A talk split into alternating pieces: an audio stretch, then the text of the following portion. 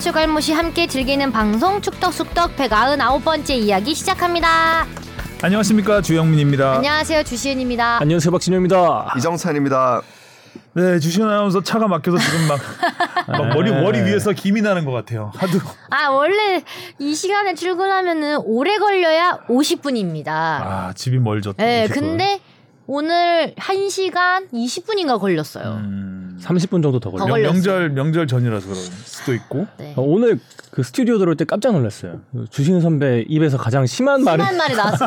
네. 네. 멍 요- 빡친다고. 아, 예. 아. 욕은 아닌데 욕은 안 했는데 아, 그좀 멍빡친다고? 거센 네. 단어 있잖아요. 어. 너무 화가 나가지고 욕 아니면 해봐요 그럼 다시. 이거요? 이것도 방송에서 아 근데 그게 네. 그 국어 사전에 등재는 되어 있어요. 아 그러면 하면 되겠네요. 개빡친다가 아니 그 개가 안 쓰죠. 안 쓰는 데 와 너무 화가 나가지고 음. 그게 제가 할 수 있는 최고의 그 표현이에요. 아, 최고의 표현, 네. 최악의 표현. 네, 최악의 음, 표현. 최악일 때 좀 더 최악을 한번 만들어 보죠.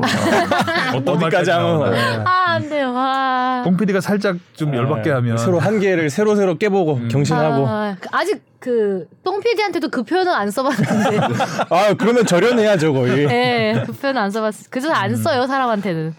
아. 네 골림픽 네. 한다고 광고 예고 많이 예고 많이. 하던데 글쎄요, 저는 근데 거의 숨은 그림 찾기로 찾아보셔야 될 걸요. 아 그래요? 저는 개인 종목은 음. 그 이제 부상이 있으니까 참 아. 참여를 거의 거의 안 한- 아예 안 했다고 음. 봐야 되고 그 이제 리액션 담당 음. 그리고 이제 자- 전체 종목 이런 거 아, 단체 바- 뭐 장목 놀라고 이런 거. 네 어. 응원하고 리액션 막 먼저 따고 거. 퇴근하셔도 되겠네. 아, 근데 그건 못했고 음. 단체 종목 위주로 나갔는데 그게 얼마나 나갈지 모르겠어요. 1, 2부로 나간다고 하더라고요. 음. 근데 제가 거의 촬영 후반부에 실내에서만 했어요? 네, 실내에서 했는데 음. 후반부에만 해가지고 약간 아이돌 체육 대회처럼 했나? 음. 예 약간 그거를 그런 뭐 느낌. 달리기 마지막 하고, 향한 달리기 네. 하고 뭐 이런 거. 그리고 막 줄다리기. 오 줄다 이거 말해도 돼요? 줄다리기 했어요. 했는데 종목은 말해도 되죠. 네, 줄다리기가 그렇게 재밌는 건지 아. 몰랐어요. 오징어 게임에서 방법 나오잖아요.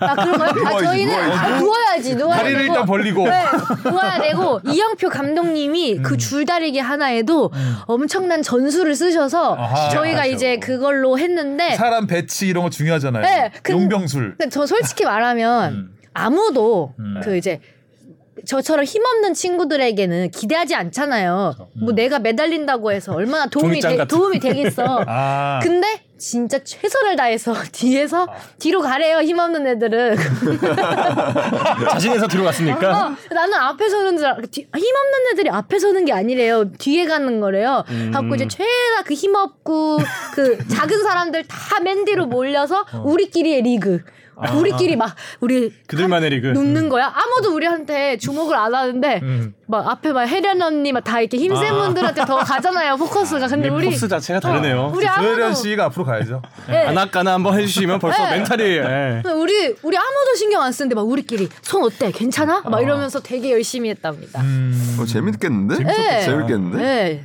그 재밌는 종목들이 있어요. 음, 그게 참 줄다리기가 이 힘없이 끌려갈 때. 아, 그참 비참하잖아요. 비참하잖아요. 그러니까요. 근데 당겨올 때 그 짜릿함이 있더라고요. 그렇죠. 당겨 네. 오면 또 그런데 밑에가 또 낭떠러지어야 한번 또. 그러니까 뭘 맞아. 걸고 목숨 걸고 하는 거예요. 네. 어. 줄다리기가 제일 기억에 남아요. 모두 만족했어요. 너무 재밌다고. 아, 언제 하죠? 23, 24, 6시 반으로 알고 있습니다. 아, 이거 보신 분들 들으시는 분들은 줄다리기 꼭 나왔으면 좋겠네요. 어, 주시은 아나운서 꼭, 꼭 찾아보시기 바랍니다. 저기 어디, 어디에 나오는지. 어디 구석 맨 뒤에 있을 거예요. 맨 뒤에. 관전 포인트가 하나 있네. 찾아는 보게 되겠다. 네. 숨은 시은 찾기. 어, 숨은, 네, 어, 숨은 숨은 시은 찾기. 오타 맨 뒤에 있듯이. 네, 맞- 맨맨 뒤에서. 뒤에서. 어. 자, 오늘 댓글이 많네요. 오, 네, 많네요. 길고 많아요. 자, 갑시다. 와이 어웨이즈미 님이 역시 축덕숙덕 명답변 감사합니다. 또 질문이 생기면 또 여기에 올리겠습니다. 얼마든지요. 네, 니가 가라 내가 갈까 님이요. 연초부터 어려운 질문들에 대해 시원하게 센 답변 감사합니다. 패널분들의 축구 열정이 협회분들에게 조금이나마 도움이 제발 되었으면 합니다. 지금은 자유가 중시되는 세상이니까요. 진 님이요. 축덕 자유와 공정이죠. 법과 원칙이고요. 네, 진님이요. 축덕숙덕 준비하는 직장인 브이로그도 재밌을 것 같은데요. 아 오늘 찍었으면 진짜 그랬겠죠. 아, 대박이네. 오늘 진짜 대박이네. 진짜 주시은 네, 그날 영- 주시은 네, 영상에 대답이 없고 표정만 있는 그 말이 없는 촬영은 어떻게 준비하는지 behind 컷이나 촬영 시작 전 대본 예독하면서 오타 찾는 시은 아나운서님과 기자님들 모습도 축덕수덕 청취자분들을 유튜브 구독자로 유입을 그리고 20%의 여자 구독자를 위한 콘텐츠도 잊지 말아주세요. 구독자 10만 응원합니다. 우리 20% 맞아요? 이거 뭐 조사가 된 건 아니죠? 아 니 그때 그때 제가 80% 네. 정도가 남성 고- 구독자분들이라고 아, 유지은 아나운서 네, 구독자. 네, 좀 그러셔서 수덕수덕 구독자 지금 500명인데 네. 10만 언제 가냐? 알겠습니다. 목표가 10만이라 그랬나요? 네, 그 아. 지난주에 비해 2,500명 정도 늘었습니다. 꽤 늘었네요. 아 역시 축덕숙덕의 힘. 네. 콘텐츠는 계속 구독자가 네, 500명이네. 올라가요. 매주 하나씩 2,500명. 올라가죠. 네, 네. 음. 다행입니다. 콘텐츠 많이 올리면 네, 열심히 하고 있어요. 네. 토끼 52님이요. 이정찬 기자님 말 뽕PD 애가 모자라. 너무해. 이강인 선수 싫어하는 뽕PD님. 아니에요. 이제 오타도 체크. 이강인 선수 일정 하이라이트도 체크. 음. 체크 체크. 역시 때릴수록 이렇게 좀 여론이 지지를 받게 돼. 동정이죠? 그래서 일부러 만든 것 같은 느낌이 네. 살짝 들고 아재게 좀덜 때려야겠네. 남조은이라는 것 같아. 그러니까요.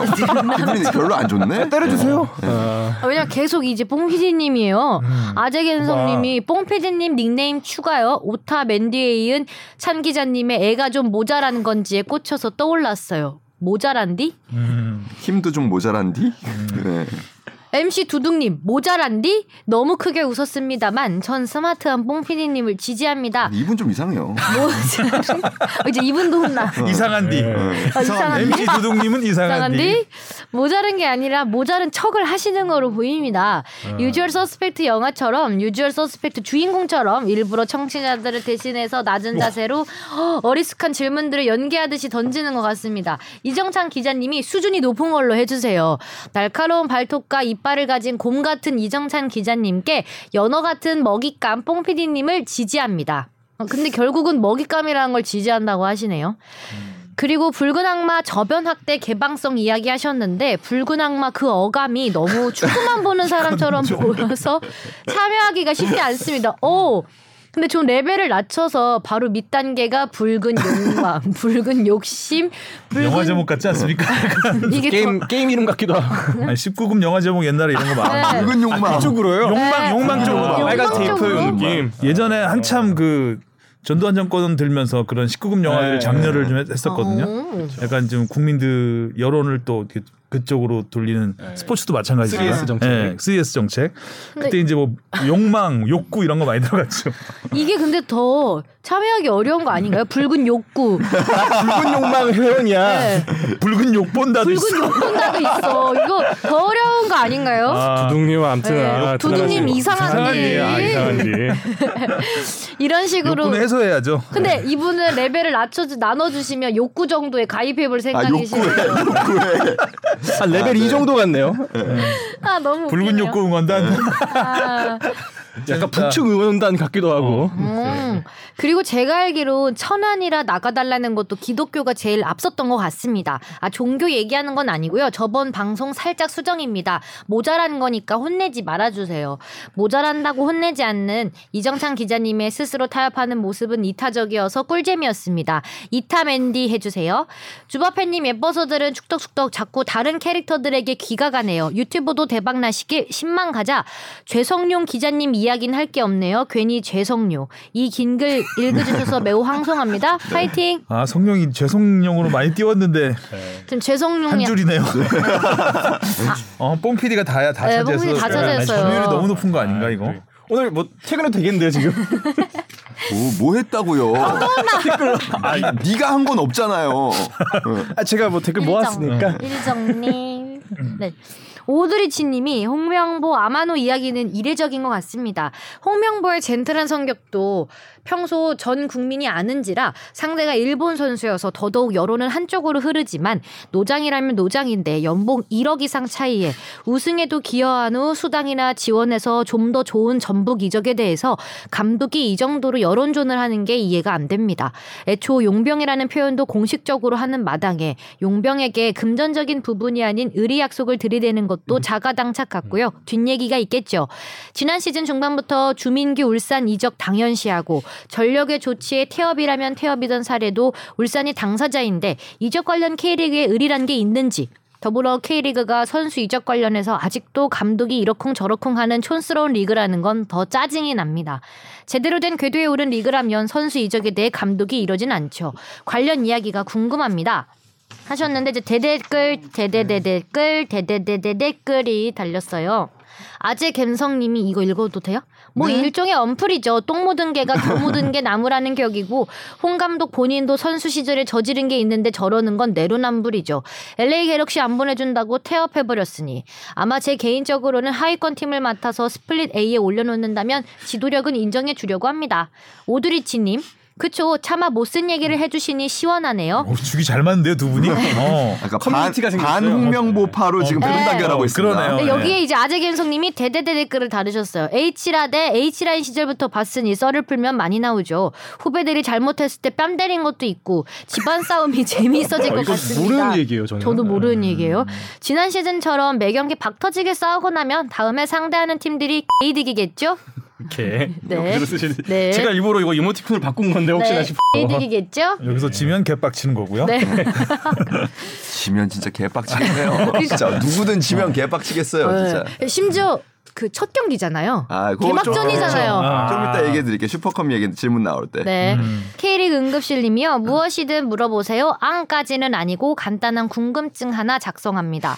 지난 2019 UAE 아시안컵에서 관중들의 DSLR 반입이 금지됐었다고 하던데요. 이번 월드컵에서도 그랬었는지 그렇다면 이유가 뭔지 궁금합니다. 그 관중이 입장하는 통로하고 미디어가 입장하는 통로하고 조금 다르긴 해서 저는 정확하게 보지는 못했는데요. 근데 사실 이번 월드컵의 그런 그 매뉴얼이 조금 부정확했어요. 그래서 어느 경기장에선 되고 그리고 어느 좀 경기장 느슨 네. 느슨하기도 하고 그리고 심지어 같은 경기장에서도 이쪽 음. 입구에서는 안 됐으면 다른 입구에선 되고 그러니까 그런 원래는 안 돼요. 네, 안 돼요. 절대 안 돼요. 절대 안 되고요. 네. 그러니까 2002년 월드컵 때 그때는 뭐 핸드폰이 있던 핸드폰으로 영상 찍던 시절이 아니기 때문에 그때는 이제 안에서 찍으려면 6mm 카메라를 음. 가지고 들어갔거든요. 음. 그 6mm 카메라 뺏긴 그 PD들이 굉장히 많아요. 대표적이었던 걸리, 면 뺏기는 건데 아, 몰래 갖고 들어가서 네. 뭐 이렇게 예, 몰래 네. 갖고 들어가서 찍고 이제 약간 그런 이경규가 간다가 대표적으로 그런 대표적인 프로그램- 어, 대표적으로 안 걸리고 잘 찍은 케이스죠. 네. 아, 근데 정식 루트로 찍은 게 아니었어요. 아니 원래 원래는 안 되죠. 안 돼요. 글쎄요 돈 네. 주고 중계권이 아니, 있으니까. 그러니까, 그러니까 안돈 돼요, 주고 안 돼요. 따로 사면 가능하죠.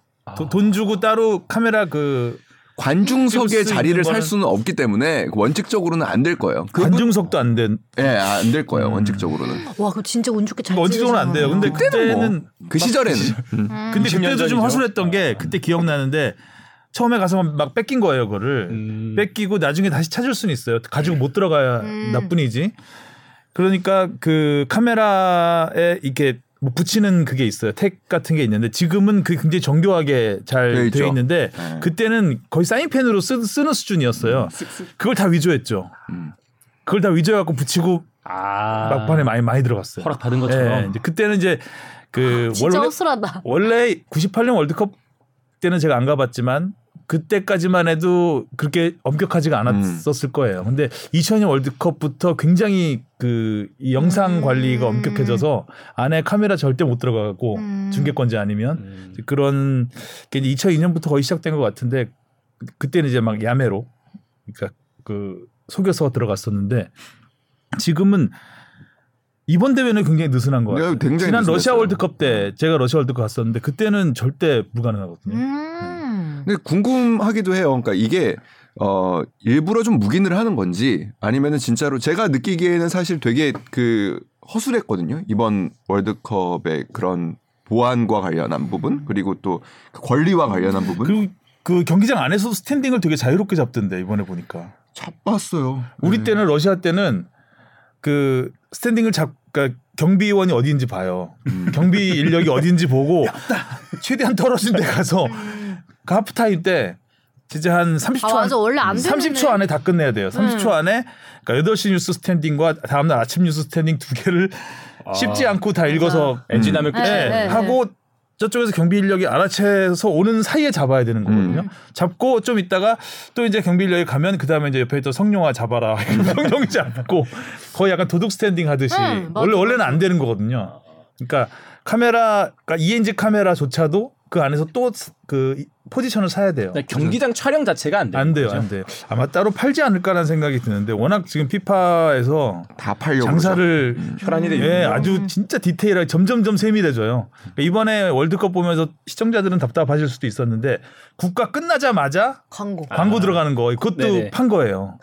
그리고 중계권료를 확 올려버리는 거죠. 아 그걸 피파에서 팔수 있게 만든 거죠. 아, 우리 아무 때나 광고 못 냈습니다. 아 그래요? 피파에서 네. 지정해요 장, 장소를. 그거 엄청 사람들이 싫어했어요. 싫어하죠. 근데 그거는 어쩔 수가 없어요. 아 저는 그 방송 3사의 욕심인 건가 이런 아, 생각을 하게 피파에서. 피파의 욕심이죠. 아. 피파에서 너희 여기 광고 넣게 해줄게. 중계권료는 몇 배 올리자. 아까 뭐 이런 식으로.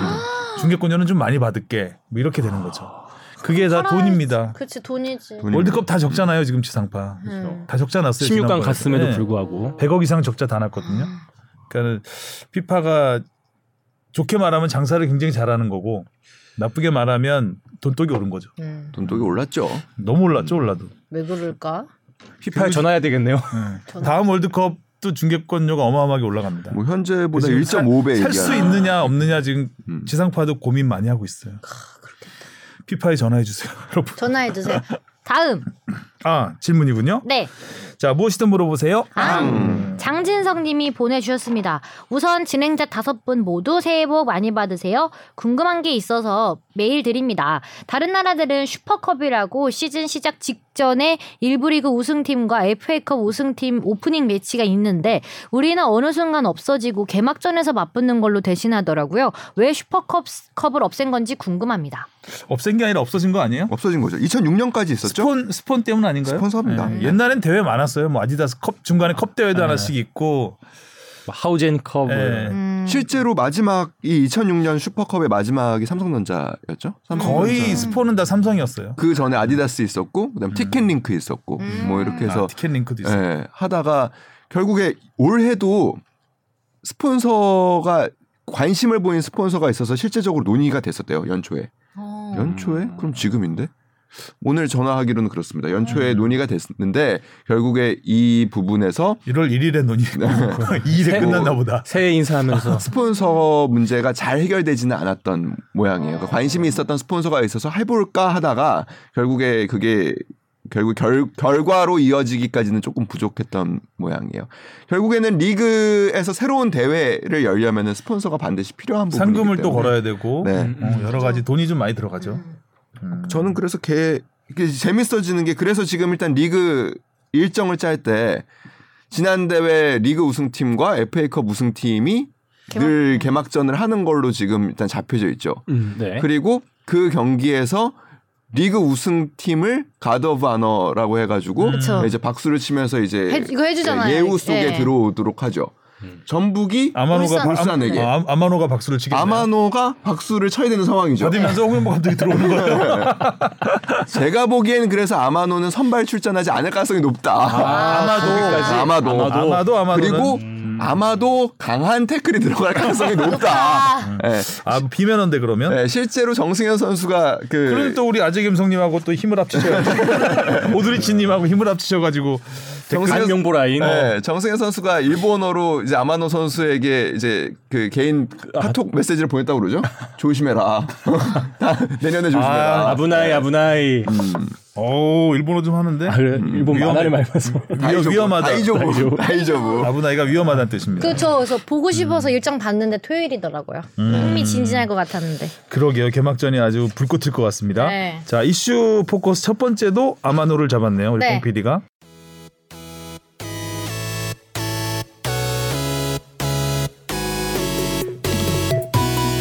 여러분은 지금 축덕 속덕을 듣고 계십니다. 잊지 말고 하트 꾹.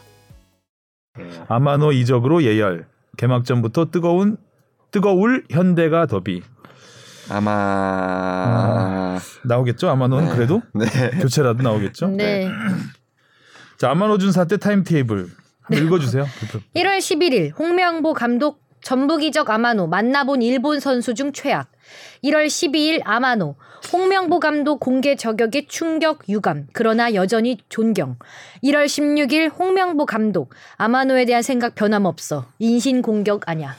인신 공격이죠. 네. 최악이라 그랬는데. 뭐 자기가 때려놓고 나안 때렸 이거 이거는 폭행이 아니야라고 하는 것과 똑같은 네. 말이 아닐까 싶고 일단 좀 뜬금없었어요. 제일 이런, 처음에 이런 경우가 없으니까 없었으니까 저도 좀또 뜬금없다는 생각. 어떤 상황에서 이 얘기가 나왔는지 좀 이해가 안 가더라고요. 아마노 이적한 지는 꽤 됐죠. 네. 한 달 넘었죠. 네. 맞아요. 그 오피셜 뜬 지는 되게 오래됐었는데. 아마 월드컵 하고 살짝 맞물리지 않았나 싶긴 한데 뭐, 네. 일단 저도 근데 그때 이미 홍 감독이 가까운 기자들한테는 굉장히 불만을 강하게 이야기하긴 했었어요. 근데 저는 근데 어 그럴 수 있다. 뭐 감독 입장에서 화가 날 수 있고 이적과 관련한 이야기에서 서로 간에 의견 차이가 있는 건 당연한 일이고 음. 그리고 뭐 아무튼 울산에서 전북으로 이적을 했으니까 뭐 마음도 상했을 수 있고 근데 뭐 근데 그건 이제 사적으로 얘기하면 아니, 아니, 그리고 사적으로 이게- 얘기할 수 있죠. 이게 1월 16일 이런 이게 아니구나. 1월 11일 이 자리에서 이렇게 이야기할 것인가? 저도 조금 뜬금없다. 그러니까요. 카메라 그리고- 카메라 앞에 대고 네, 그리고 12일에 결국에 이제 아마노는 제가 보기에는 뭐 그래도 점잖게 반응을 했고 그거에 대해서 재반박하는 또 자리를 만든 건 물론 뭐 이미 11일도 그렇고 16일도 그렇고 미리 만들어져 있던 자리에 셋 다 만들어져 있던 자리죠. 네, 아마노도 네, 그랬고 네. 만 아, 아마노는 조금 달라요. 아마노는 저, 그 그러니까 전북 미디어데이였던 거 아니에요? 그렇죠. 전북 미디어데이에 아마노는 는 원래 없었죠. 원래는 없었는데 없었는데 기자들이 요청해서 들어온 요청을. 했, 하니까 음. 아마노가 기자회견을 사실상 거의 자청하고 들어온 거거든요. 뭐 피할 수도 있었는데 그러니까 아마노도 할 얘기가 있었 던 거예요. 음. 근데 제가 알기로는 그냥 뭐 뭐 그 전에 타임라인 이런 거를 쭉 다 설명할 필요는 없을 것 같아요. 이미 다 나와 있는 음. 부분이니까. 뭐 홍 감독이 뭐 이렇게 화가 난 내용은 그 안에 있을 거라고 보고 아마노가 화가 나는 부분도 저는 있었다고 들었어요. 그러니까 예를 들면은 그 구단과 계속 접촉하는 가운데에서 구단 관계자들이 그 아마노 선수의 기량을 그렇게 높게 평가하지 않는 듯한 음. 이야기를 아. 했다라는 거예요. 그래서 아마노 선수는 일단은 마음이 많이 상했고 떠나게 됐던 일이 있었다는 거예요. 음. 그럼에도 불구하고 아무튼 홍명보 감독은 그거는 구단과의 관계고 나하고 잘 풀었는데 왜 이렇게 되느냐라고 얘기를 구단하고 하는 거잖아요. 하는 감독하고 하는 게 거거든요. 아니라 음. 그죠? 그러니까 감독한테는 남는다고 할 수 했겠죠. 네. 남는다고 했고 감독은 그렇게 그럼 이해를 했겠죠. 어, 음, 음. 그렇게 알고 있는데 구단과 협상해서 갑자기 틀어져 버렸으니까. 음. 네.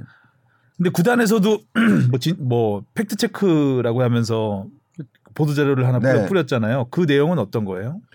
그러니까 일단은 아마노가 이야기했던 것 중에 본인이 좀 억울했던 부분들은 음. 울산의 협상 테이블에 앉은 시점과 관련된 게 하나. 그러니까 아마노의 말에 따르면 어, 제대로 된 협상을 한 적이 없다, 없다고. 없다고 그. 진정성에 관한 것이 두 개. 그러니까 두 음. 번째. 그러니까 음. 딱두 가지예요. 그러니까 결국에는 울산은 진정성 있는 제안을 하지 않았고 음? 그 전에 전북이 먼저 저- 진정성 있는 그 제안을 사이 했기 때문에 음, 나는 결국에 전북의 마음이 더 갔다. 음. 그래서 결국에 전북행 전북에서 새로운 도전을 하는 것으로 마음을 잡았다라는 건데 음. 그러니까 울산에서 이거는 바로 잡자.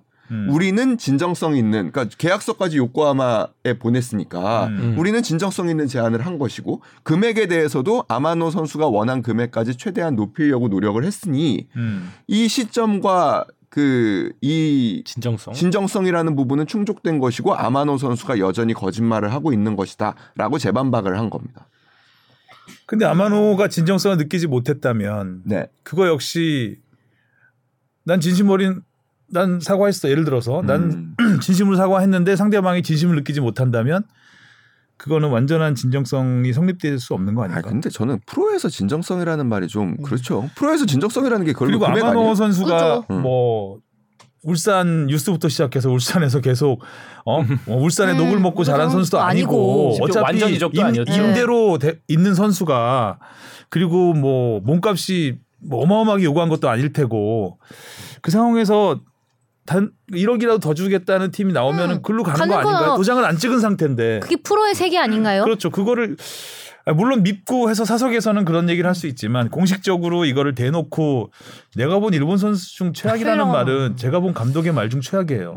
그렇죠. 네. 음. 그런 말을 어떻게 할 수가 있죠? 공개적으로. 음. 그리고 이게 인신공격 아니라고 하는 것도 그렇고 좀 태도가 좀 굉장히 독불장군 만약 반대로 우리나라 선수가 해외 리그 진출했는데 내가 아는 한국 선수 중 최악이다. 특히 뭐 일본 오. 리그에서 그런 얘기를 그런 말은 들었다면은 그런 말을 어떻게 해요? 어 완전 음. 난리 났을 것 같은데. 좀 홍명보 감독이 실수한 게 아닌가? 아니 그 의도했다는 생각 살짝 들어요. 의도하지 않으면 이런 말을 할 수가 없죠, 사실은. 뭔가 자 여기서부터는. 뇌피셜입니다. 그러니까 뇌피셜이죠. 저는 강한 의도가 있었다고 생각을 하고요. 그러니까 선수를 뭉치게 하는 그게 좀 아 그게 컸을 있죠. 거라고 생각해요. 근데 구단 내부적으로 보내는 메시지라고 생각해요. 음. 왜냐하면 홍 감독이 부임한 뒤로 그러니까 홍 감독은 여기서부터 철저한 뇌피셜입니다. 왜냐하면 전화를 할까 하다가 그 조금 시간이 두고 전화를 하는 게 나을 것 전화를 같아서 해서 지금 얘기를 듣는다고 해도 어차피 같은 얘기를 반복할 가능성이 반복할 가능성이. 높고 진정성이 의심되죠. 그래서 저는 그러니까 시기가 적절하지 않고. 어. 그러니까 이 멘트는 조금 부적절했으나 아무튼 이렇게까지 했던 거는 반 그러니까 의도성이 다분하고요. 의도가 있지 않으면 이렇게 네. 말하기 어렵죠. 그 의도는 저는 대외적인 메시지보단 대내적인 메시지라고 생각을 해요. 그러니까 원팀. 뭐냐면 예, 그게 일단 가장 큰 난 이렇게 생각하고 있으니 너희들이 까라. 그 배경이 되는 공격! 거를 설명을 하자면 사실은 홍 감독 부임 후에 그러니까 홍 감독이라는 분은 그러니까 홍명보라는 사람은 사실 굉장히 의리 개인 간의 네. 신의를 사실 굉장히 의리 중요하게. 생각하죠. 그러니까 그게 뭐 호불호가 있건 그게 뭐 현대 축구와 프로 스포츠 산업 안에서 맞든 안 맞든 홍 감독에게는 그런 시- 개인 간의 신의가 굉장히 중요한 부분입니다. 근데 여튼 간에 그 개인 간의 신의가 깨지는 일이 반복되고 있는 거는 사실이에요. 음. 그리고 홍 감독 예, 예를 들어서 제가 생각할 때는 아마노의 이적보다 훨씬 더 홍 감독 입장에서 분노했을 게 사실 지난해 오세훈 선수예요. 네. 아. 그때도 말을 좀 굉장히 그 차갑게 했죠. 우리 선수 아니라고. 네. 우리 근데 선수 아닌데 내가 뭐 할 말이 있냐. 그때의 오세훈 선수의 결정은 그때 이런 멘트가 나왔다면 전 차라리 오히려 이해했을 거예요. 뭐, 맞아요, 네. 맞아요. 이적 시작 막바지에 어. 갑자기 팀의 주축 스트라이커가 팀의 팀의 구성이 다 완료가 돼 있어요. 음. 그리고 이 선수는 이미 남기로 숱한 이야기를 했어요. 음. 근데 K리그 우승팀에서 일본 팀으로 이적을 하는데 일본의 우승권에 있는 팀도 아니고 아, 그때는 준우승이었죠. 시미즈죠. 예. 그러니까 이 여러 가지 상황이 명분도 없고 이해도 잘 안 되는 상황이에요. 거기서 홍 감독이 수차례 개인적인 신의로서 대안을 그러니까 제안을 했던 것을 오세훈 선수가 사실상의 그거를 박차고 나간 케이스였습니다. 음. 근데 이런 일이 오세훈 선수뿐만 아니라 계속 반복되다 보니까 구단- 이런 욕 먹을 각오해. 예, 그거라고 저는 지금 제 스스로는 추측하고 있습니다. 그러니까 뭔가 그런 의도는 있을 것 같아요. 그런데 이제 저는 홍명보 감독의 그 지도 스타일, 뭐 축구 전술적인 부분 말고 네. 그 선수단을 운영 음. 운영하고 선수단을 생각하는 스타일. 원팀이잖아요, 기본적으로. 항상 원팀을 강조했던 부분이 그것이 곧 의리를 강조하는 거고. 그래서 예전부터 뽑는 선수만 뽑는다는 음. 자기 선수만 뽑는다는 게 있었고 뭐 선수 시절에도 약간 그런 파벌까지는 아니지만 그 엘리트 중에 엘리트 급들끼리의 모임을 만, 만들어서 이렇게 하기도 하고 음. 아까 댓글에도 나왔지만 뭐 태업 논란도 좀 있었고 음. 그게 이제 과연 감독일 때 생각하는 원팀과 선수일 때 생각하는 원팀이 다른 건 아닌가 약간 선택적 원팀 아닌가라는 음. 느낌도 좀 들어서 좀 더 좀 큰 시각으로 넓은 시각으로 좀 봤으면 좋겠다라는 좀 안타까움이 좀 있습니다. 저도 좀 그래요. 근데 그 그러니까 홍 감독 제가 그때 책에도 그래도 몇 번 비판을 했던 부분인데 우리라는 개념이 너무 강해요. 그러니까 우리 아니면 적. 약간 이런 개념 좀 극단적 완충지대가 없네요. 아, 극단적인 그 부분이 좀 있는 거죠. 그러니까 근데 제- 우리는 너무 음. 챙기고 음. 우리 우리가- 밖은 우리 이제 밖은 어, 철저히 외면하고. 어. 근데 심지어 그 그런- 우리라는 것도 팀 안에서도 우리가 있고 또 바깥이 있는 게 있는 거 아닌가요? 선수 시절에는 팀좀 안에서도. 그렇다는 말이 있었죠. 아. 그러니까 선수 시절에는 그 그러니까 모든 팀이 원을 어, 어, 모든 팀이 내 팀이 아니라 뭐 아니라고 할 수는 음. 없지만 약간 그들만의 리그 또 리그가 예. 있고. 엘리트 중에 엘리트 만의 그 모임도 있고 이랬죠. 뭐 사적인 자리에서 몇 번 태업 논란에 대해서는 물어본 적이 있었어요. 예를 들면 대표팀에서도 한 번 일이 있었죠. 아시안컵 때 이제 그 감독에 대한 약간의 항명성으로 뭐 이란전 패배 식스투 그 네. 유명한 식스투 사건. 네. 몇년 96년 아시안컵 아시안컵이죠? 아시안컵이었던 아시안컵이었던 걸로 것 제가 같아요. 기억을 하는데 이란한테 6대 2. 네. 2대 1로 2대 1로 이기다가 6대 2로 졌죠. 그랬, 그랬 을 거예요. 2대 1로 이기다 예, 6대 이- 2가 예. 됐다고요? 알리다이한테 4골 먹었나요, 그때? 그랬죠. 3골인가 4골 네. 먹고. 근데 그- 여튼간에 그때 뭐 있던 선수들이 신태용, 그때 골 넣죠. 고정훈, 그렇죠. 예. 홍명보 선수 있었고. 음. 근데 그런 선수들이 막 태업했다는 논란도 좀 있었죠. 근데 그 부분에 대해서는 굉장히 박정환 감독에 대한 네. 그 부- 불신. 그걸 이제 경기로 박 감독은? 뭐 예, 굉장히 폭력적인 감독으로 아, 유명하셨습니다. 그거 컵 대회에서 메이저 대회에서 했다. 아 그러니까 그 부분에 아니 대해서는 근데 그거는 이제 그 썰이에요, 썰. 예, 그리고 본인은 굉장히 강하게 부인하세요. 음. 그러니까 내 평생에 내가 경기장에 들어나가 들어가서 최선을 다하지 않은 적은 없다라고 굉장히 네. 강하게 그러니까 자부심을 갖고 이야기를 하지만 뭐 여튼간에 논란이 있는 그런 부분으로 있을 수 보일 있는 수 상황이었죠. 있는 아. 음, 2대 1로 이기다 갑자기 있었던 거죠. 6대 1로 되기 져버리긴. 물론 그럴 수도 있지만 여러 정황상 같은 아시아권 국가고 뭐 이렇게 유럽의 강팀하고 붙었으면 모르겠는데 어 그런데 뭐 그 그거를 일부러 그랬다. 라고 저는 생각하진 않아요. 여러 가지 여건이 그때도 그 여러 가지 있기 때문에 충분히 뭐 다섯 골을 이후 먹을 수 있다고는 생각을 하는데 굉장히 수모 한국 축구의 치욕. 음. 불과 한 제가 제가 가진 않았는데 한 2000, 2000년대 중반 중반에 저희 선배가 이란 그때 이란은 자주 자주 하잖아요 저희가 경기가 네. 가면 그때 이란 그 축구 팬들이 한국 기자들한테 6-2 6-2 하면서 놀려 놀렸어요. 아, 지금도 그래요? 아. 제가, 지금도 그래요? 네, 제가 2010년대 아자디 갔을 때도 그 이란은 한국 기자들을 보면은 딱 숫자 6 개만 보여줘요. 음. 음.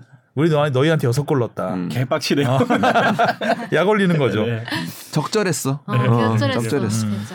한 번은 우리가 이- 칭찬도 그렇게, 해주네. 예, 그렇게 이겼으면 좋겠는데. 아무튼 간에 그러니까 뭐 홍 감독의 스타일이죠. 이거는 뭐 그리고 쉽게 변하지는 않을 거예요. 근데 여튼간에 않죠. 변, 변하지 않죠. 네 그리고 그 안에 들어와 있으면은 사실 그 홍 감독만큼 든든한 지도자가 없거든요. 그러니까 그렇죠. 우리를 완벽하게 보호해 주니까. 보호해 주죠. 근데 그러니까 욕은 감독이 먹는다. 네. 예전에 박주영 박주영 선수 군대 논란도 제가 군대 가, 가겠습니다라는 말까지 했으니까 그러니까 그런 생각 저는 그 책 쓰면서도 그런 생각했어요. 그러니까 이 비판을 받을 점이 굉장히 많은 지도자고 뭐 엘리트주의가 강할 수 있지만 한편으로 취재하면서 그런 생각 들었어요. 아 저런 조직에서 그러니까 저런 리더 밑에서 일하면은 참 좋겠다. 어, 개인적으로는 그렇지. 저런 리더한테 인정을 받으면 어. 굉장히 뿌듯하고 보람 있겠다. 네, 네. 그러면 이제 선수들이 자발적으로 충성을 하는 네. 거죠. 팔로워십이 근데 있어요. 홍명보 호가 확실히. 다 그랬던 것 같아요. 지금까지 보면. 그렇죠. 예, 그래서 선수들이 그 감독을 대하는 감독에 대한 믿음이 홍명보 호는 어 대단했죠. 남달랐죠. 그 안에 있는 사람. 음. 남달랐죠.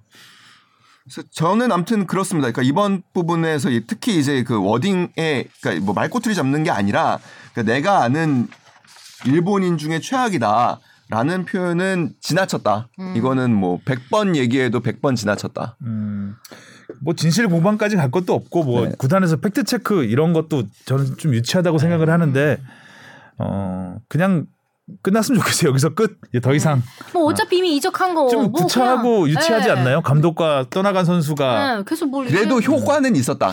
그러니까 이 실제로 이 팩트 체크 이후에 많은 울산 팬들이 그 조금 더 팀에 대한 결속력이 조금 그러니까. 강해졌고 그거 그거는 강해졌고 효과가 있- 야 역시 우리 감독님 뜻이 있구나라는 그런 반응들도 좀 있었고 아 이건 아마노 그 차라리 아마노에 대해서 좀 아쉬움을 갖고 있죠. 그냥 그냥 솔직하게 그냥 더그 좋은데 내가. 어, 더 좋은데 간다라고 얘기하고 갔으면 뭐 이렇게까지는 안 되지 않았을까라는 바- 아쉬움이 있죠. 그러니까 아마노도 깔끔하지 못했던 건 맞죠.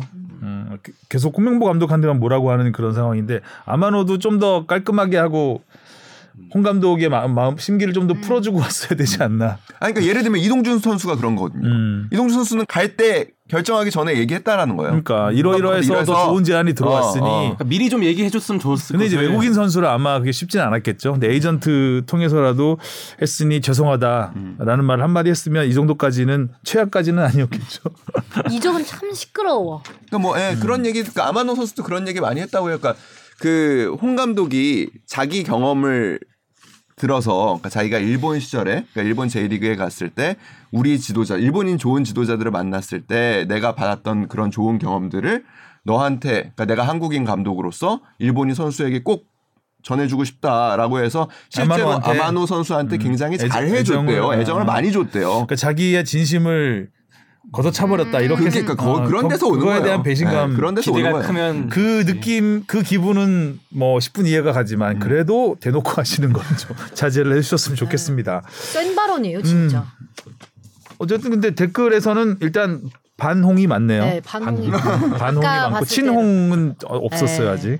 친홍 분들도 댓글 달아주세요. 재밌을 것 같네요. 자 다음 이슈는 조규성 선수네요. 네. 나, 읽어주세요. 남느냐 떠나느냐 조규성의 남은 선택의 시간 2주. 음. 어, 2주? 남지 않겠어요? 일단 겨울에는 이거 뇌피셜이지만 이것도 근데 뭐그 조금 이제 뭐 시시각각 좀 변하고 있긴 한데 가려면 벌써 갔어야 되는 거 거의 아닌가 그렇게 싶어요. 생각하고 있는데 그 조규성 선수의 그 스페인으로 전지훈련 가기 전그 마지막 인터뷰? 예 그게 뭔가 그 미묘한? 뉘앙스 차이가 있어서 아직 결정된 건 없다. 결정된 건 없다 말하더라고요. 이런 발언이 이게 과연 결심을 한 사람의 말은 아니니까요 아무래도 아. 네. 그렇죠. 결정된 건 없다. 더 좋은 제안이 오면 또 갈 수도 있는 거고 역시 선수니까. 근데 이미 이제 또 팬들이 느끼는 거는 이 정도면 꽤나 좋은 조건이 아닌가. 특히 또 프리미어 리그를 꿈으로 삼는 선수에게 발판이 될 수 있는 무대에서 이렇게 못 퍼 왔는데 왜 제가 그런 취재한 네. 바로는 조건은 중요하지 않아요. 음, 조건이 변수가 아니에요. 팀? 아니 조규성 선수가 본인 몸에 대한 확신이 선이냐 안 선이냐만 중요해요. 지금 제가 알기로는. 음. 그러니까 이게 어떻게 된 거냐면 뭐 지금 흐름은 뭐 김상식 감독하고 박지성 이제 디렉터가 굉장히 강하게 뭐 그 여름 이적을 떠나는 게더 낫지 않겠냐라고 얘기한 것처럼 되는데 아니 당연히 팀에서는 그런 제안을 할 수 있지만 음. 김상식 감독도 그렇고 박지성 디렉터도 그렇고 선택은 네가 하는 거다. 그리고 너의 선택을 존중하겠다라는 말을 굉장히 많이 했다고 해요. 그래서 그 부분에 대해서 조규성 선수도 굉장히 고맙게 생각하고 있어요. 음. 그러니까 근데 문제는 뭐냐면 조규성 선수가 쉰 기간이 너무 오래된 거예요. 어, 꽤 길죠. 네. 월드컵도 네. 벌써 한 벌써 달, 한달 반- 넘게 됐고. 네. 네, 그래서 제가 알기로는 1월 10일에 팀 훈련에 합류했는데 팀 훈련에 합류한 뒤에 본인의 훈련에 참여했을 때 몸 상태를 보고 본인이 조금 실망했대요. 음. 스스로. 음. 그래서 그 에이전트나 이런 뭐 주변 사람들한테 이런 몸 상태인데 과연 나가서 될까? 라는 고민을 했다고 해요. 음. 그 고민이 이제 돌고 돌고 돌아서 와전이 되면서 남기로 결정했다가 된 것 같아요. 음. 제 생각에는. 근데 그때 이미 어떤 생각을 했냐면 어 일단은 스페인까지는 가보자. 스페인에서? 어 그리고 훈련을 한 번 더 해보자. 그래서 몸 상태가 올라온다면 에이전트한테 얘기해서 에이전트 들어와서 조규성 선수하고 스페인에서 이제 추진하고. 마지막 결정하는 구단으로 간다라는 게 일단 현재까지의 로드맵이에요. 근데 몸, 본인의 몸 상태에 대해서 확신이 없으면 가지 않을 겁니다. 셀틱에서는 조규성 쪽에서 거절을 제안을 거절했다고 보도가 많이 나왔잖아요. 네. 스코틀랜드 그게, 언론 그러니까 쪽에서. 그게 이제 뭐냐면 음. 우리는 답을 주지 않고 있는 거예요. 지금 지금 상황에서는 그러다 보니까 이제 셀틱 입장에서는 데드라인을 줬겠죠. 왜냐면? 겨울 이적 시장에서 이 선수가 안 될 경우 다른 선수를 또 그렇지. 계속 해야 되는 겨울 이적 시장은 짧고 즉시 전력감을 원하는 상황에서 그리고 조규성 선수는 셀틱도 알고 있고 마인츠도 알고 있습니다. 이 선수가 쉬었다라는 거는 음. 그럼 하루라도 빨리 들어와서 이 선수 선수의 몸 상태를 확인하고 팀과 빨리 녹아들어서 결국에 경기에 내보내야 될 텐데 이 선수가 데드라인을 아마도 제가 보기에는 그러니까 보통 이런 이적 시장에서 데드라인을 계속 주거든요. 물론 계속 수정합니다. 계속 수정하지만 그 부분에서 여기까지 답을 안 줬으면 이거는 거절한 거라고 받아들인 게 아닌가라고 저는 생각을 하고 있어요. 근데 뭐 이거는 다치지는 않을 거예요. 그리고 그러니까 조규성 선수가 고민하는 부분은 너무나도 이해가 되는 부분입니다. 여름에 이적을 한다고 해가지고 더 쉽지 않아요. 여름에 이적한다고 해서 경쟁이 더 약해지나요? 그렇지 아, 않고요. 그렇진 않죠. 근데 네. 이제 지금까지 월드컵 끝나고 공백기가 있으니까 네. 갈라면 그러니까 1월 초쯤에 그냥 다 가버렸으면 네, 바로 갔어야 어, 됐죠. 그때가 기회였는데 이게 늦어지면 늦어질수록 못 가는 거 아니에요? 음. 그렇죠. 겨울에는 더더욱 아까도 안 얘기했지만. 그, 어차피 겨울에 갈 거면 네, 그 사이에 그 팀이 기다려줄 일은 만무한 거고 음. 새로운 팀이 나타나야 되는데 그렇다면 이적 시장 다 끝나가는데 데려가고 싶을까요? 음. 약간 그 생각도 들더라고요. 그러니까 뭔가 급해진 팀이 나올 수도 있습니다. 금매물로 간다. 뭐 그 저는 그것도 가능성은 뭐 있다고 생각을 해요. 근데 다만 뭐 결국에 박지성 디렉터와 김상식 감독의 마음도 저는 진심일 거라 생각해요. 그러니까 몸 상태가 좋을 때, 네 스스로 자신이 있을 때 가야 음. 성공할 수 있다. 그리고 유럽에서 아시아에서 온 선수 아무리 이적료를 많이 주고 데려왔다고 해도 기회를 그렇게 많이 주지 않습니다. 않지. 공격수한테. 맞아. 네. 그 상황에서 몇 번에 안 되는 기회를 살려야 되는데 음. 그 기회를 살리느냐 못 살리느냐가 사실 이 선수의 앞으로의 인생을 크게 가를 가능성이 굉장히 음. 많거든요. 그러니까 지금도 회자되잖아요. 이동국 선수가 겨울 이적 시장에 움직였죠. 그리고 첫 슈팅 미드리집으로. 네. 네. 그게 만약에 들어갔다면 이 선수의 인생이 바뀌었을 것이다라고 얘기하는 사람들이 아직도 많아요. 음. 그러니까 그렇듯이 한번 뭐 봐야겠죠. 봐야겠고 솔직히 이거는 언제가 더 낫다라고 절대 할 수 없습니다. 제가 보기에는. 음. 근데 이제 어쨌든 계속 시즌을 뛰고 있는 선수들하고 경쟁을 해야 되니까 되니까. 쉬다가 네. 그런 부분에 있어서는 여- 불리하긴 네, 하죠. 일단 시즌이 시즌 시작 전에 가는 게 낫지 않나라는 일반적인 생각인 거죠. 네. 네. 음. 근데 그런 부분도 분명히 있습니다. 그러니까 이게 팀들의 관심이라는 거는 계속 지속된다라는 거는 사실 쉽지 않아요. 특히 아시아권에서 활동하고 있는 선수에 대한 그러니까 김민재 선수가 굉장히 이례적인 거였던 음. 거예요. 그리고 김민재 선수도 결국에 뭐 토트넘도 있었고 관심을 갖고 있는 여러 구단들이 있었지만 원하는 이적료를 맞춰주지 않았던 이유가 아시아권에서 활동하고 있는 선수한테 과연 지금 바로 와서 성공할 수 있을까에 대한 의문이 있는 거거든요. 그러니까 결국에 터키를 거쳤던 것이고, 그러니까 이- 그런 점에서 보면은 조규성 선수의 에이전트 측에서는 어 바로 빅리그인 분데스리가를 가는 것보다는 셀틱을 통해서 프리미어리그에 입성하는 게 조금 더 낫지 않겠냐라는 생각은 하고 있는 것 같아요. 음. 그렇군요. 중요한 건또 이제 그 팀에서 얼마나 이 선수를 기다려 주느냐겠죠. 그렇죠. 그러니까 영입한 다음에도 좋은 지도자도 만나야 되고요. 음, 팀 겨울이- 상황도 나쁘지 않아야 되고요. 그러니까 여러 가지 조건이 잘 맞는 팀이 나오길 바라겠습니다. 그 2주 남은 거구나. 네. 1월 말일까지 이적 시장인데 뭐 조규성 선수가 뭐 되게 이제 국민들이 볼 때는 월드컵 깜짝 스타였지만 K리그 팬들한테는 진짜 몇 시즌 동안 자기의 제 몫을 잘해준 득점왕이기도 하고 그런 선수기 때문에 뭐 남은 6개월 그러니까 만약에 여름에 이적하더라도 또 전북에서 잘 뛰다가 또 이적하면 또 충분히 더 좋은 일이 일어나지 않을까 급하게 생각하지 않아도 될 것 같아요 저는 나이가 아직 어리니까. 네. 어리니까. 음. 자 다음은 박항서 감독으로 넘어가 보죠. 네. 동남아 축구의 역사를 바꾸고 떠났습니다. 아 태국이 잘하더라고요. 근데 언제 이렇게 음, 태국이 참, 네, 참 잘하대요. 참 차이가 났는지 어. 조금 음. 그러게요. 베트남이 어우, 굉장히 역부족이라는 걸 느꼈습니다. 경기를 보면서. 현장에서 본 사람들의 말에 따르면은 그렇다라고 해요. 그 동남아시안컵에 대한 관심이 그러니까 지난 박항 4년 전에 박항서 감독이 우승할 때 그리고 2년 전에 코로나로 인해서 조금 축소돼서 운영될 때 요 때 그리고 이번 대회 점점 어 조금 관심도와 선수들이 생각하는 중요도가 조금씩은 떨어지고 있다고 해요. 음. 더큰 무대를 바라봐서 그런 거예요 음. 동남아시아 축구가 굉장히 빠르게 발전을 하면서 이 선수들이 해외 리그에 진출하는 경우가 많아졌어요. 음. 그러니까 예를 들면 태국 선수들도 그렇고 그래서 J리그에 활동하고 있는 선수 제일 대표적인 에이스 선수가 이번에 그런 그러니까 내가 J리그에서 주전 경쟁을 하고 싶다라는 이유로 비시즌임에도 불구하고 참여하지 않았죠. 음. 그러니까 이런 경우들이 조금씩 조금씩 늘고 있어요. 음. 그래서 태국도 제가 보기에는 아주 최상의 전력이라고. 보기는 조금 어려웠고 음. 베트남도 분마탄인가? 정말 응. 슈팅 기가 어, 막히던데요. 그것도 주발도 아니라면서요? 네, 어? 주발 주발이 왼발인데 오른발로 그 어. 중거리 슛을 골문 구석에다가 그냥 왜 이렇게 잘해? 분, 분마탄 왕자. 골 장면만 보면 동남아 축구만큼 또 이렇게 흥미진진하고 어, 박진 아, 감독 아이, 그리고 골 저는 골들이 예술이에요. 웃긴 게 왜 이렇게 동남아 선수들은 골 넣을 때마다 그렇게 호흡 세리머니를 만나는지 왜 이렇게 좋아하는? 모두들의 그 우상인가? 태, 국이 특히 그래요. 태국이. 네, 뭐한 세 번 연속하고 그러잖아요. 뭐 인도네시아 선수들도 그렇고. 그래서 재밌어요.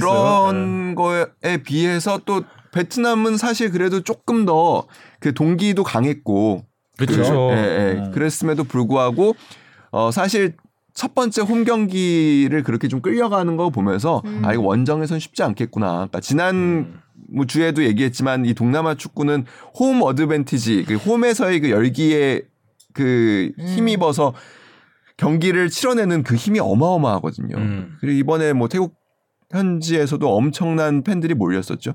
그런 거 보면은 쉽지 않은 경기가 예상됐던 상황인데 뭐 경기 결과도 좀 그랬죠. 뭐 아쉬운 기회가 몇 번 있긴 했었어요. 베트남에도. 디엔린이라든가 그 중거리 슛 골문 살짝 아, 빗나간 그렇죠. 것도. 아쉬웠고. 네, 여튼간에 조금 태국을 넘기에는 어려워 보였습니다. 네. 그렇지만 아무튼 뭐 아주 페어웰 했죠. 베트남은 뭐 일단 동남아시아 최정상권으로 올려놨죠. 네. 어, 박항서 감독이 2017년 부임해서 대단하세요. 우승을 세 번 했습니다. 동남아시안 게임 우승 2연패, 2회 와. 연속 우승했고 또 스티키컵에서 우승을 했고 그리고 아시아 아시안 게임 4강, 사상 첫 4강, 음. 그리고 월드컵 사강이었죠? 사상 첫 최종 예선 진출. 그렇죠. 베트남 축구사에서 이제 뭐 히딩크 감독이 남긴 유산은 어. 진짜 앞으로 어? 길이길이 기억되겠죠. 저뭐 1호 기록들을 되게 많이 세우셨죠. 네, 히딩크 아니고. 박- 네. 쌀딩크. 쌀딩크. 네. 너 뭐라 그랬어요? 히딩크 감독. 아, 히딩크라 그랬어요? 어, 저도 이상한 거 못 느꼈어요. 어. 근데 그러니까 그것 좀 대단한 거 같아요. 아, 히딩크랑 동급인 내가 거죠. 틀리니까 혼을 못 내네 애들이. 히딩크요. 아, 그- 아이 그 박. 아, 모자란 척한 건데. 아, 다 쌀딩크, 쌀딩크라고 생각하고 하시는 네. 거야. 그러니까. 그렇게 넘어가면 되고요. 네. 자, 그랬죠? 5년.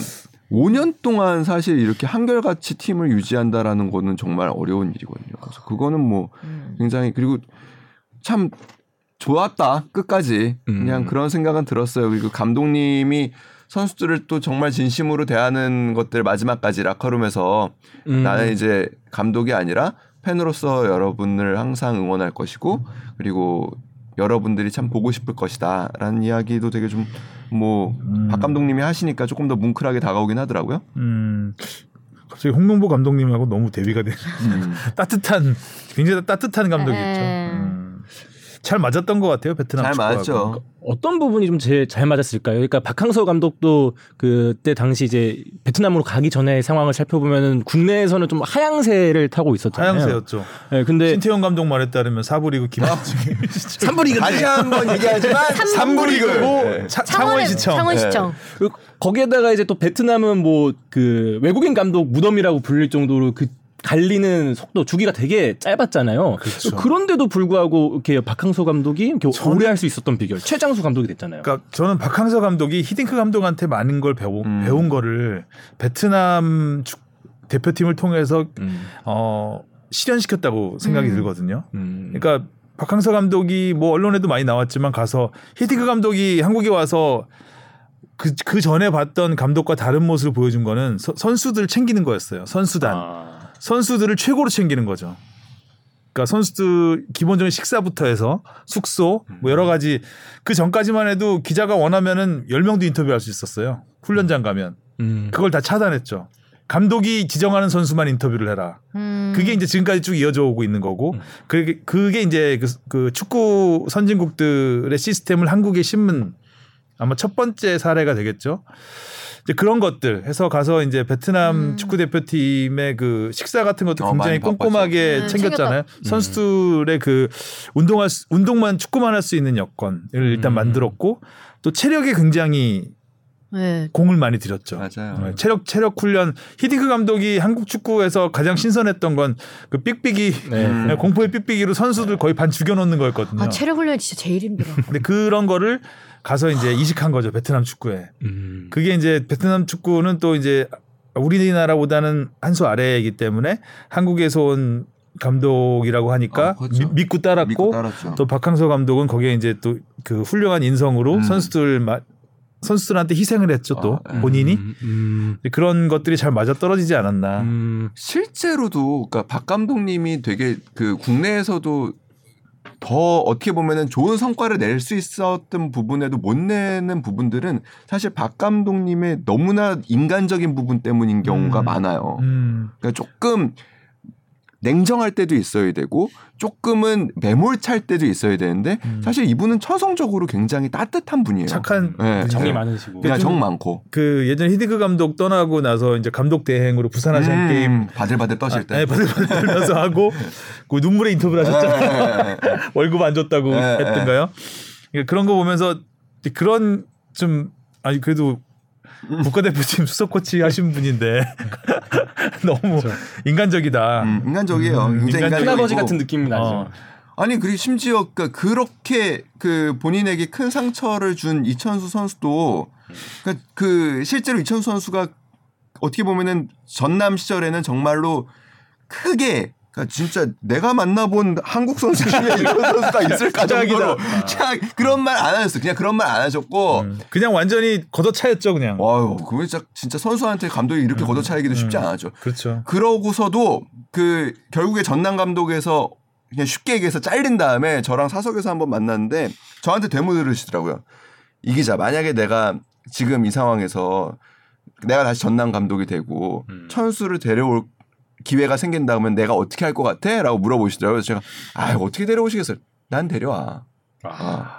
천수는 걔가 나쁜 애는 아니야.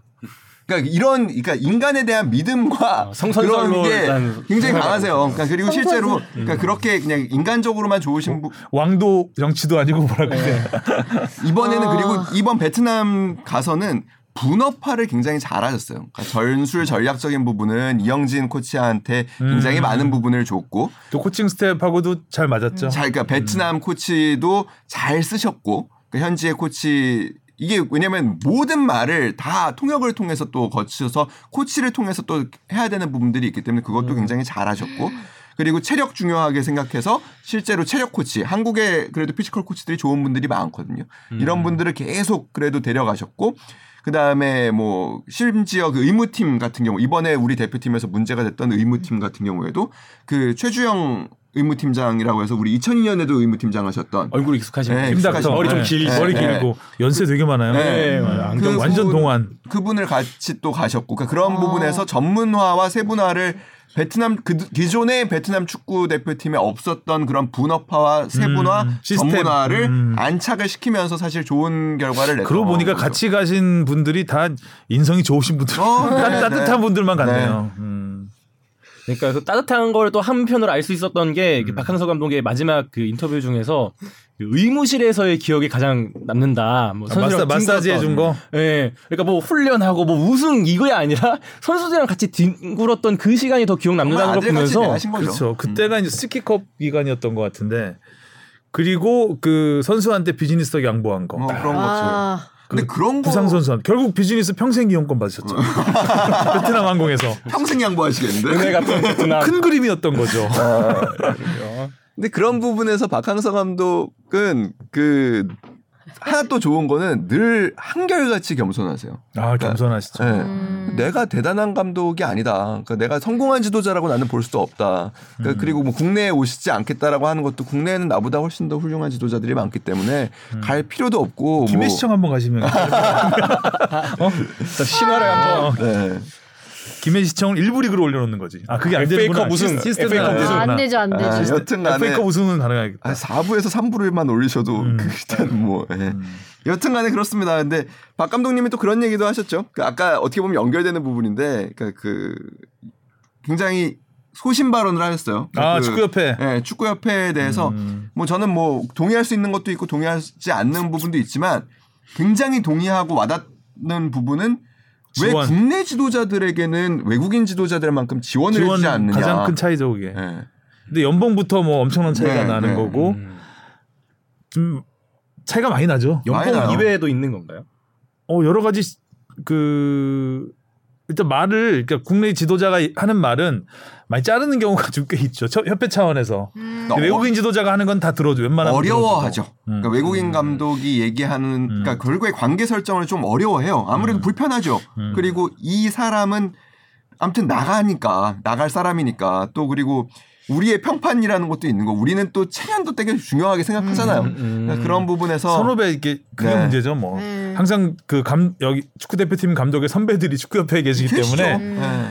거기서 이제 야 이거는 하면서 자르고 해. 막 이렇게 하면. 네가 네가 좀 이해해 이러면 또 우리가 의리잖아요. 그 실제로 그 바들바들 떠시는 음. 게 그런 거에 대한 좀 사무치는 한이 있으셨던 거거든요. 당시에 2002년에. 음, 히딩크 연결이 됩니다. 감독에게 지원해줬던 그 월드컵 대표팀에 지원해줬던 것만큼은 아니더라도 그래도 내가 지금 대표팀을 맡고 있는데 왜 그럼. 우리에게는 이렇게 지원을 해주지 않느냐라는 부분이 또 몸소 경험하셨었던 거니까 좀 강하게 나왔던 것 같아요. 근데 다만 뭐 그래도 저는 약간 동의할 수 없는 부분은 그러니까 뭐 외국인 감독과 국내 감독이라는 점에서 어 국내 감독이 출중한 능력을 갖고 있다라는 부분에는 동의하지만 뭐 지금 외국인 그 기술위원장이 되신 거에 대해서 조금 유감과 의문을 드러낸 거는 그 부분은 저는 조금은 근데 외국인 감독을 일단 그 어, 염두에 둔 게 아닌가라는 생각은 들어요. 들죠. 저 거기 네. 큰틀 기조를 잡고 갔다는 생각이 들죠. 딱. 그리고 밀러 그 위원장 기자회견 보니까 참 재밌던데 음. 말씀을 참 재밌게 하는 것 같아요. 아, 이게 뭐 제목 음. 기하세요. I'm coordinator, 어? communicator 막 이러면서 새해 복 많이 받으시라 그러고. 쇼맨십이 은근 어, 소매십이 네. 그 자리에서 쇼맨십 갖기 아니, 힘들잖아요. 사회생활 잘하시겠더라고 보니까. 그래서 한국이랑. 적절하네 적절해. 그래서 그러니까, 좀 네, 네. 그래서 박항서 감독님이 비판한 부분 중에 그러니까 이분이 얼마나 국내 지도자를 잘 파악하고 서류로 볼 수 있을지는 모르겠다라고 하신 부분은 저는 조금 좀 동의하기는 어렵다. 왜냐하면 이분이 그래도 국내에 계신 지가 꽤 됐고 시간이 음. 그리고 지도자 강사로서 그러니까 음. 지도자 우리 지도자들이 그 면면을 그래도 잘 파악하고 계시기 때문에 저는 뭐 국내 지도자들을 그렇게 또 배제하실 거라고 생각하지는 않아요. 음, 물론 뭐 외국인 감독에 조금 더 무게가 실려 있을 거라고는 생각합니다. 저도. 음. 아무래도 또 그쪽에 데이터가 더 많겠죠. 음. 어, 외국 감독, 외국인 감독들. 아무튼 이제 축구의 가장 큰 현안은 차기 감독이 누가 될 것인가. 언제쯤 나와요? 스물스물 올라오더라고요. 뭐 이제 곧 어, 설 끝나면 좀 뭔가 진척이 되지 않을까 싶은데요. 그럴 것 같아요. 그래도 아무튼 뭐 계속 서두르- 백, 백지로 놔두진 않을 네, 거예요. 그러니까 서두른다고는 하지 않았지만 이미 접촉은 한 것 같죠. 뭐, 보통 이런 경우에 접촉은 합니다. 그 뭐 일단은 보르델라스 그쵸. 전 발렌시아 감독의 이야기가 지금 스페인 언론에서 나왔는데 이런 상황이라면 접촉은 한 거일 가능성이 굉장히 높습니다. 음. 음. 적어도 마르카인가요 혹시? 아 뭐, 거기 복수의 매체 복수. 가서 어, 네. 그러면은 접촉했겠네. 네. 그리- 마르카는 잘 못 믿겠더라고. 네. 아, 근데 이게 어, 보통 이렇게 처음에 나오시는 분들은 사실 안. 성사가 안잘 안. 돼요. 음. 아, 전에 뭐 비엘사 감독 이름도 나오고 뭐 그랬는데 그건 아예 막 옛날에도 계속 나오죠. 예전에 아, 나왔죠. 피케 뭐 계속 나오죠. 음. 근데 뭐 여튼간에 그런 걸 떠나서 마- 접촉했다라는 거는 사실 축구협회가 뭐 그 전에 김판곤 위원장이 하실 때를 보면 우선순위를 정하고 음. 우선순위를 정해서 동시에 접촉하지 않습니다. 음. 왜냐하면 그게 소문이 나면 그치. 두 번째 아. 만나시는 분 어. 입장에서 뭐야? 내, 내가 대안이야? 음. 이렇게 될 수 있기 때문에 음. 동시에 접촉하지 않는 걸로 원칙으로 삼아왔는데 제가 보기에는 근데 이랬 그랬다면 만약에 진짜 그랬다면 보르달라스 감독이 1순위냐 저는 이것도 아닐 것 같다라는 생각은 사실 좀 들어요 음, 왜 그런 거죠? 느낌이요 그냥 아, 뇌피셜이요 느낌이네요. 네.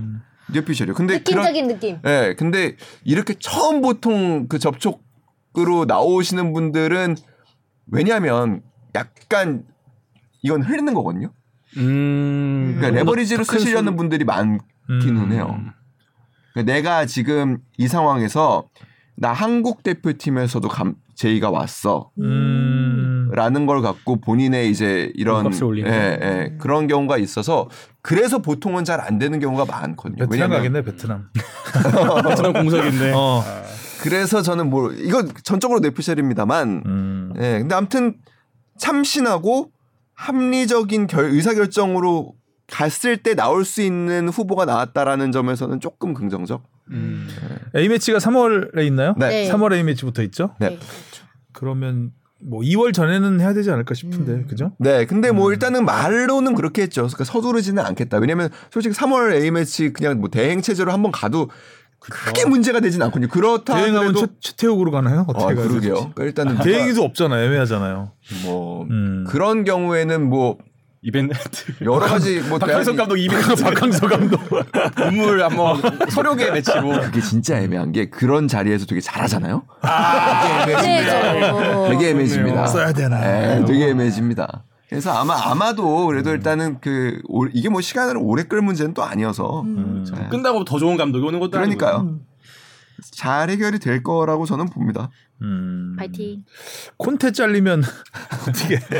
너무 비싸. 너무 비싸. 너무 비싸요. 음. 아 투엘이 올 수 있다는 토트넘에 올 수 있다는 아, 뭐 얘기도 뭐 얘기 있죠. 있죠. 지금 뭐 포체티노도 쉬고 있고. 거기도 보면 계속 이렇게 돌고 돌아요. 돌아요. 예, 지금 그 나물에 그 밥이죠. 맞아. 벤투 감독은 지금 신선하지가 않아. 폴란드가 사실상 유력해지고 있는 분위기죠. 네. 예, 계속 폴란드 감독이 굉장히 유력해지는 벤투 분위기입니다. 감독은 폴란드. 네. 오 레반도프스키. 네.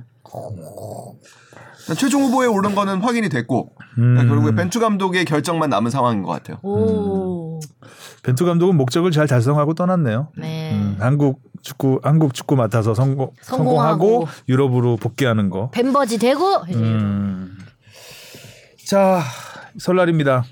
와. 새해 복 많이 받으시고요. 새해 복 많이 받으시고요. 다음 주에는 설 연휴 바로 다음 날이 수요일이어서 어, 하루 좀 여유를 갖고 목요일 날 찾아오도록 하겠습니다. 네. 자, 수고하셨습니다. 새해 복 많이 받으세요. 새해 복 많이 받으세요.